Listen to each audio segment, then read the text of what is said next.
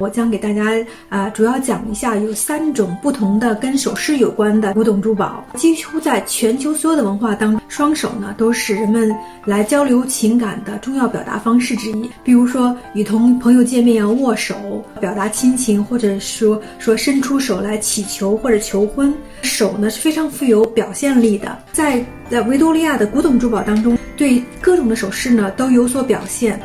从古罗马时代到多愁善感的维多利亚时代，人们的手呢可以传达很多不同的信息，比如说忠诚啊、力量啊、浪漫和爱情啊。我们可以看到的是拿着有花朵的手，那么所谓赠人玫瑰，手留余香。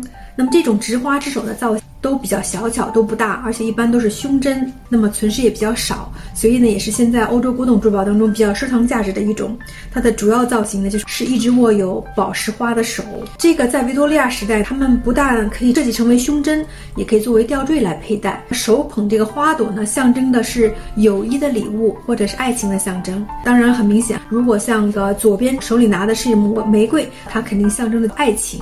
如果这个手里面握着是一只蓝色的忘我的话，那么它可能是在纪念一个已逝的亲人。在所有的手造型当中，这是最具有魅力和最具收藏价值的一种古董珠宝。中呢，我们看到的是一只黄金质地的戒指，啊，镶有宝石的。它是两只握在一起的手，这个手呢可以握在一起，也可以张开。我想问一下大家，这个手势在古代西方的含义当中是什么意思？你能猜一猜吗？它代表的是你好吗？是代表再见吗？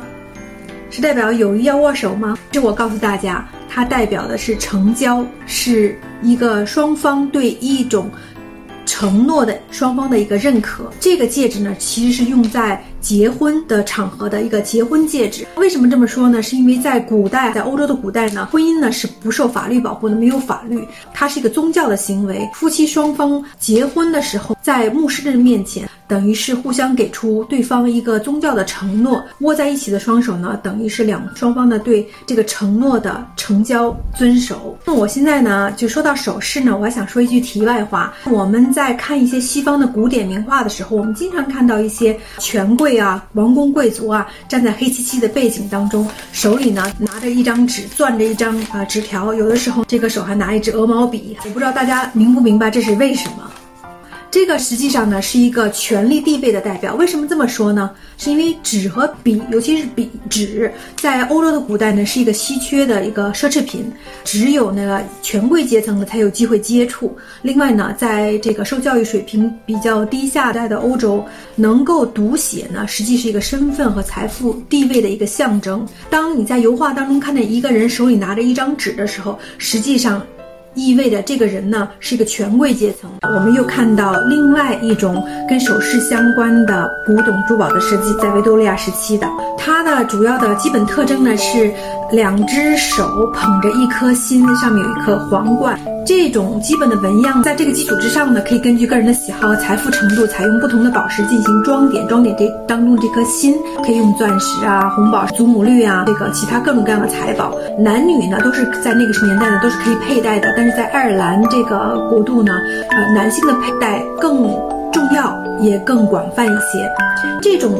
款式的戒指为什么称为克拉达戒指呢？主要是因为它这个纹样的起源呢，是从爱尔兰的一个渔村叫克拉达的渔村起来的。在维多利亚时代呢，克拉达戒指越来越受到欢迎，主要的原因呢是其背后非常有美好寓意的一个含义。双手呢象征的是友谊，爱心呢就是爱情，皇冠呢代表是忠诚。那么三个加在一起呢，就是影射了一句爱尔兰古老的谚语：用我的双手。赠予你我的心，为爱加冕，非常非常的美好。所以克拉达戒指呢，在维多利亚时代呢，非常流行，是作为一个结婚的戒指，互相赠予的一个结婚的戒指的。但是呢，你后来呢，也可以赠送给家人或者是朋友。另外呢，在爱尔兰呢，就是天主教非常的流行，所以这个戒指呢，也可以啊视作为是耶稣、上帝和圣灵的三位一体戒指啊，在宗教上面也可以使用。那么最后篇上面呢，我想给大家讲的是维多利亚时代的一个鸟的造型的珠宝。鸟类呃纹样通常是以燕子或者鸽子的形式存在的。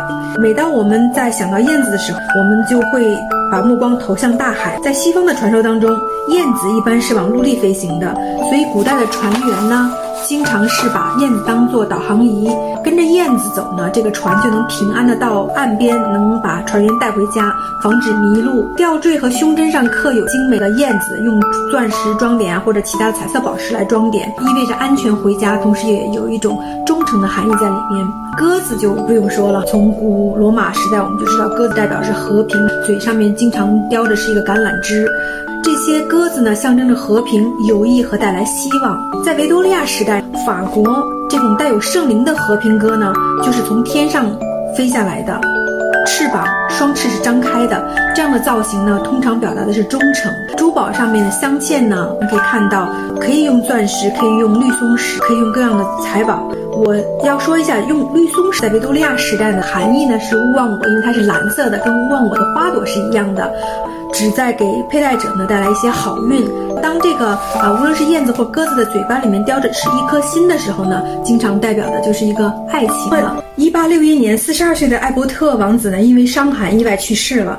他其实，在去世前的三年当中，就一直被一种不明原因的胃病而折磨，然后身体每况愈下，抵抗力也降低了。虽然现在大部分的专家觉得呢，他得的是胃癌，但真正夺去他年轻生命的，其实是伤寒杆菌。维多利亚跟艾伯特呢，是从小青梅竹马，十七岁就认识了对方，一见钟情，原本是打算相伴终生的。丈夫的这一去世呢，维多利亚女王就陷入了无尽的哀伤。她穿上了代表寡妇的黑色道服，郁郁寡欢，夜不能寐。而且这个黑色的寡妇的这种服装一穿呢，她就穿了四十年，再也没有走出丧夫之痛。那我们现在认为呢，这个维多利亚女王当年呢可能是得上了抑郁症，但是在没有医药也没有医生情况下，直接的结果呢是整个这个国家大英帝国跟着维多利亚一起抑郁了四十年，严重影响了当时珠宝的设计和色彩。直到一九零一年，爱德华七世登基，珠宝马上就焕发出新的光彩，从黑暗的、沉闷的哀悼色彩中走了出来，进入了光彩夺目的铂金时代，并且摒弃了厚重的哀悼珠宝的形态，变得更加纤细、唯美和女性化。这个呢，以后我们会在新的课程当中来讲，逐渐讲一下爱德华时期的纤细唯美的珠宝，以及之后的一九三零年代。光彩伟大的艺术，Art Deco 珠宝。